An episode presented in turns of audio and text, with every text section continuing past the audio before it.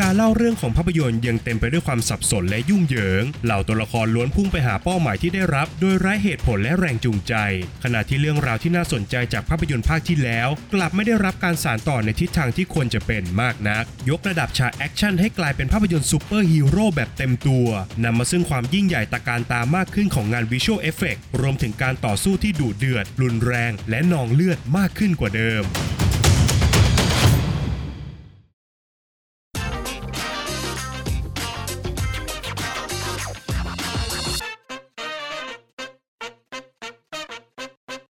สวัสดีครับ ยินดีต้อนรับเข้าสู่ฟิเมนรีวิวนะครับ และภาพยนตร์ที่เราจะนำมารีวิวกันในวันนี้ก็คือ The Witch Part 2 The Archer One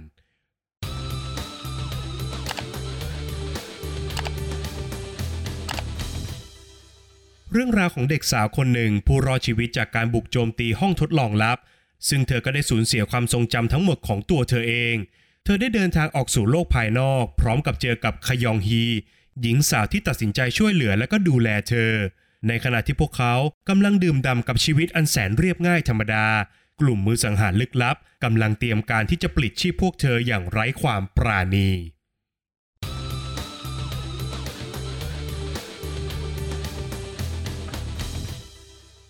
ภาพยนตร์เรื่อง The Witch Part 2 The Archer One หรือในชื่อภาษาไทยว่าแม่มดมือสังหารนั้น เป็นภาพยนตร์ภาคต่อโดยตรงจากภาพยนตร์เรื่อง The Witch Part 1 The Subversion นะครับโดยแม้ว่าจะมีเส้นเรื่องใหม่เป็นของตัวเอง แต่ภาพยนตร์ภาคนี้ก็ต้องอาศัยองค์ความรู้จากภาพยนตร์ภาคที่แล้วอยู่พอสมควรนะครับ แล้วก็วางตัวเองเป็นดั่งบันไดสู่บทสรุปที่ยิ่งใหญ่กว่าในภาพยนตร์ภาคต่อไปครับ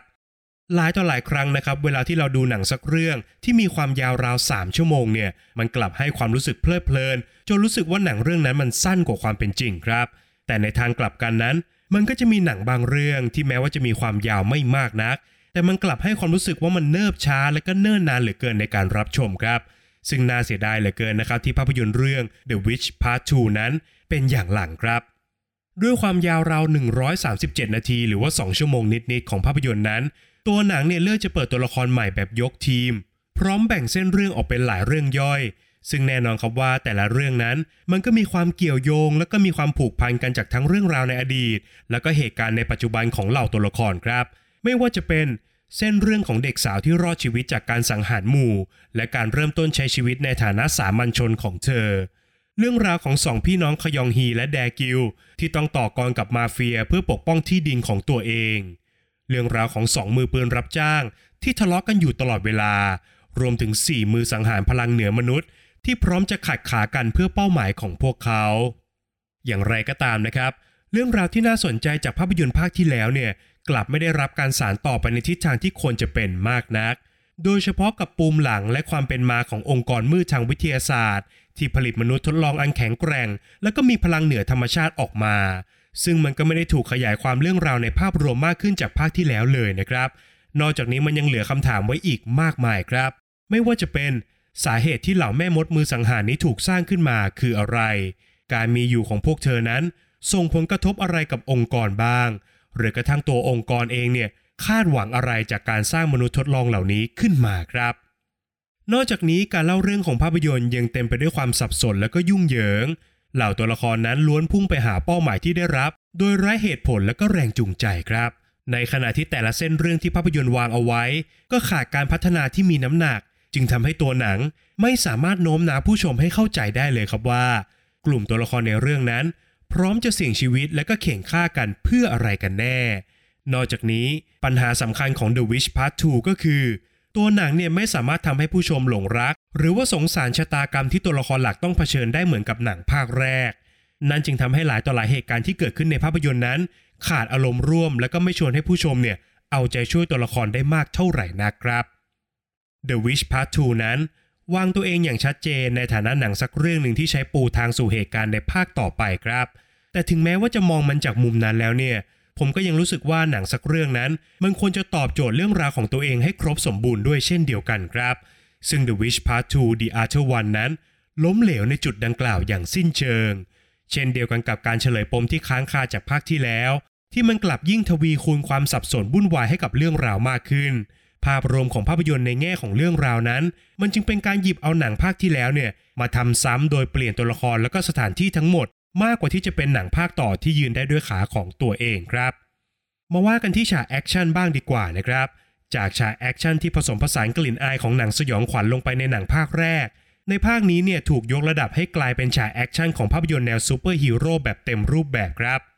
นำมาซึ่งความยิ่งใหญ่ตระการตามากขึ้นของงาน visual effect รวมไปถึงการต่อสู้ที่ดุเดือด รุนแรง และก็นองเลือดขึ้นกว่าภาคที่แล้ว แต่น่าเสียดายครับที่ The Witch Part 2 นั้น มีตัวละครอยู่มากจนเกินไปครับ และตัวหนังก็ไม่สามารถจัดการกับเหล่าตัวละครนั้นได้อย่างเหมาะสม เมื่อผสมรวมกับเทคนิคการถ่ายทำที่เน้นภาพแคบ แล้วก็จังหวะการตัดต่อที่รวดเร็วแล้วทำให้ฉากแอคชั่นในช่วงท้ายเรื่องนั้น ไม่สามารถถ่ายทอดทุกอย่างออกมาได้อย่างลงตัว แม้ว่ามันจะสนุกและก็เลือดสาดขนาดไหนก็ตามครับ โดยรวมแล้วนะครับภาพยนตร์เรื่อง The Witch Part 2 The Other One นั้น เป็นการสานต่อจักรวาลแม่มดมือสังหารด้วยกลุ่มตัวละครใหม่ พร้อมกับปูทางไปสู่ศึกครั้งใหญ่ในภาพยนตร์ภาคต่อไป มากกว่าที่จะเป็นภาพยนตร์ที่จบในตัวเหมือนกับภาคแรกครับ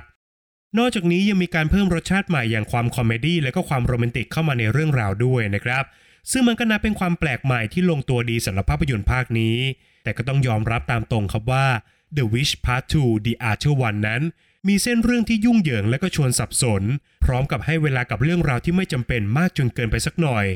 สิ่งที่กอบกู้ภาพยนตร์เอาไว้ได้อย่างฉิวเฉียดก็คือฉากแอคชั่นอันดุเดือดเลือดสาดของหนังนั่นเองครับ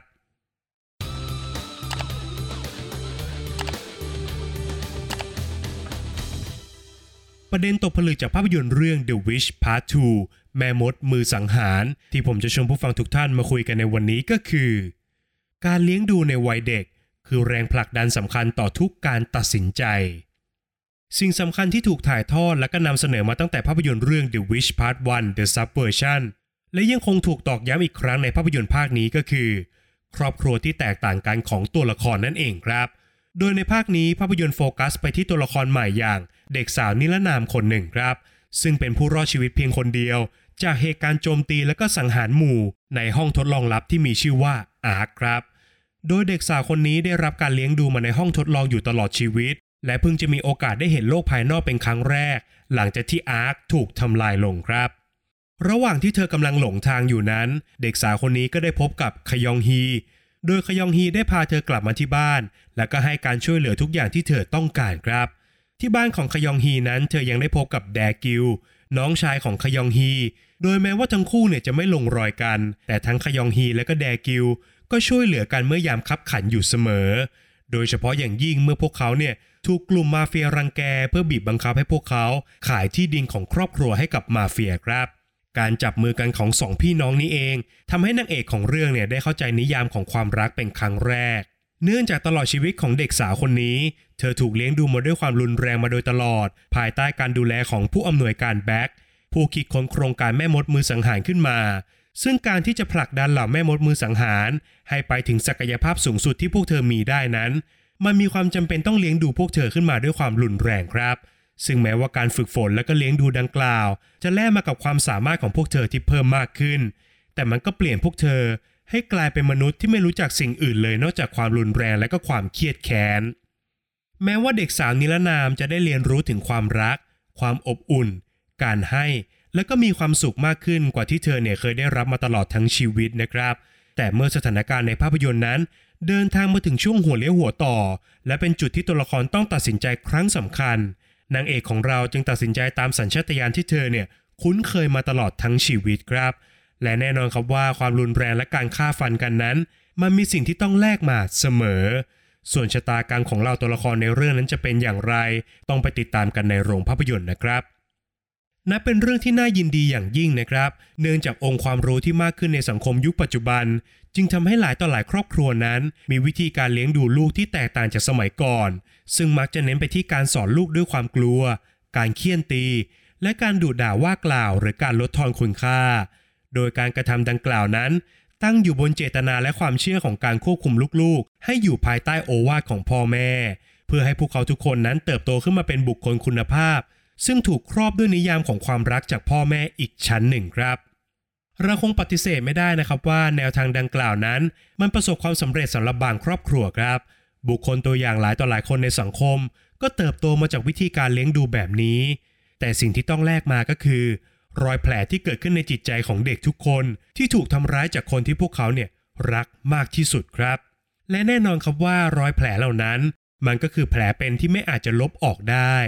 ซึ่งรอยแผลเหล่านั้นมันก็ย่อมจะเปลี่ยนเป็นแรงผลักดัน เมื่อพวกเขาต้องตัดสินใจในเหตุการณ์ต่างๆ ของชีวิต ตัวอย่างที่ง่ายที่สุดก็คือ เมื่อเด็กคนหนึ่งเติบโตขึ้นมาจากการเลี้ยงดูที่ผิด พวกเขาจะเลือกส่งต่อความรุนแรงเหล่านั้นให้กับลูกๆของตัวเองหรือไม่คำตอบของคำถามข้อนี้นะครับ มันอาจจะนิยามชีวิตของเด็กสักคน โดยที่พวกเขาไม่มีสิทธิ์เลือกเลยก็ได้ ฝากไว้ให้คิดกันนะครับ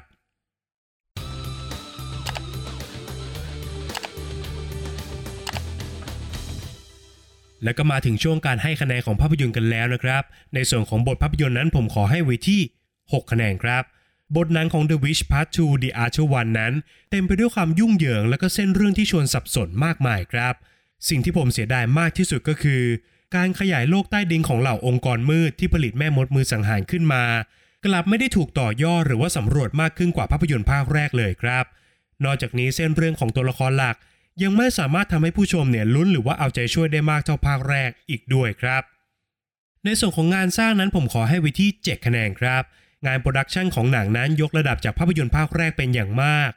โดยเฉพาะกับฉากแอคชั่นที่ยิ่งใหญ่และก็เลือดสาดมากขึ้นอย่างชัดเจนนะครับ แต่การตัดต่อฉากแอคชั่นกลับดูไม่ค่อยรู้เรื่องเท่าไหร่ และก็เน้นไปที่ความรวดเร็วมากจนเกินไปครับ ในขณะที่ระหว่างเรื่องเนี่ยมันก็มีฉากที่ตัวหนังสามารถเล่าเรื่องได้เร็วกว่านี้ การที่หนังปล่อยเวลาให้กับฉากเหล่านั้นมากเกินไปเนี่ย มันจึงทำให้หนังดูช้าเกินความจำเป็นไปสักหน่อยครับ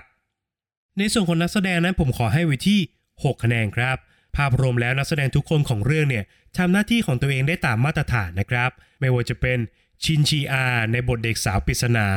พักอึนบิน ในบทขยองฮี จินกู ในบทยองดู ซออึนซู ในบทโจฮยอน และโจมินซู ในบทผู้อำนวยการแบ็ก แต่ด้วยบทภาพยนตร์เองกลับไม่ได้มีพื้นที่ให้นักแสดงทุกคนเนี่ยได้สำรวจตัวตนแล้วก็ความรู้สึกนึกคิดของตัวละครได้มากเท่าไหร่นัก ข้อคิดที่ได้ผมขอให้ไว้ที่ 5 คะแนนครับ ประเด็นของหนังนั้นคล้ายกับหนังภาคแรก เพียงแต่เหตุการณ์ในภาพยนตร์ภาคนี้เนี่ยไม่ได้ถ่ายทอดเรื่องราวออกมาในเชิงของการล้างแค้น แต่เป็นการพยายามปกป้องคนที่เรารักมากกว่า แต่ถึงกันนั้นประเด็นที่ถูกถ่ายทอดออกมา มันก็ยังเบาบางแล้วก็ไม่ได้ชัดเจนจนน่าจดจำเท่าไหร่นะครับ ส่วนสุดท้ายก็คือส่วนของความสนุกนะครับ ผมขอให้ไว้ที่ 6 คะแนนครับ เนื่องจากหนังวางตัวเองอย่างชัดเจนนะครับว่ามันเป็นประตูไปสู่เหตุการณ์ที่ยิ่งใหญ่กว่าในภาคต่อไป จึงทำให้หลายต่อหลายเรื่องราวนั้นยังไม่ได้ถูกตอบ หรือมีการเฉลยปมอะไรมากมายนัก ในขณะที่การเปิดตัวละครใหม่แบบยกชุดของหนังเนี่ยมันก็ค่อนข้างขาดที่มาที่ไป และก็ขาดเสน่ห์มากพอที่ผู้ชม จะเอาใจช่วยแล้วก็เกาะติดไปกับกลุ่มตัวละครได้ สิ่งที่ยึดผู้ชมเอาไว้กับเรื่องได้ก็คือ ฉากแอคชั่นและมุกตลกที่ผสมกับความโรแมนติกเล็กๆ น้อยๆของเรื่องครับ จากคะแนนทั้ง 5 ส่วนนะครับหารเฉลี่ยกันออกมาแล้วทำให้ภาพยนตร์เรื่อง The Witch Part 2 The Other One แม่มด มือสังหาร ได้คะแนนเฉลี่ยจากฟิเมนไปอยู่ที่ 6 คะแนนครับ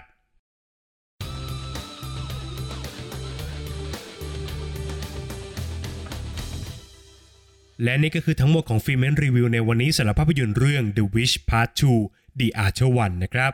ก่อนจากกันไปครับ อย่าลืมกดไลค์กด subscribe แล้วก็กระดิ่งแจ้งเตือนให้กับฟิเมนในทุกช่องทางด้วยนะครับ ไม่ว่าจะเป็น Facebook Apple Podcast Spotify YouTube Channel และช่องทางใหม่อย่าง b l o g d i t นะครับ ใครที่ชอบอ่านรีวิวแบบยาวๆ ผสมกับมีภาพประกอบไปด้วยเนี่ย อย่าลืมไปกดติดตามฟิเมนได้บน b l o g d i t นะครับ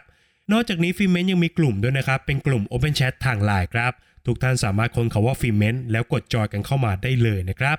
ใน EP หน้าฟิเมนจะนำเสนอ content อะไรนั้นต้องขอติดตามกันด้วยนะครับสำหรับวันนี้ฟิเมนขอลาไปก่อน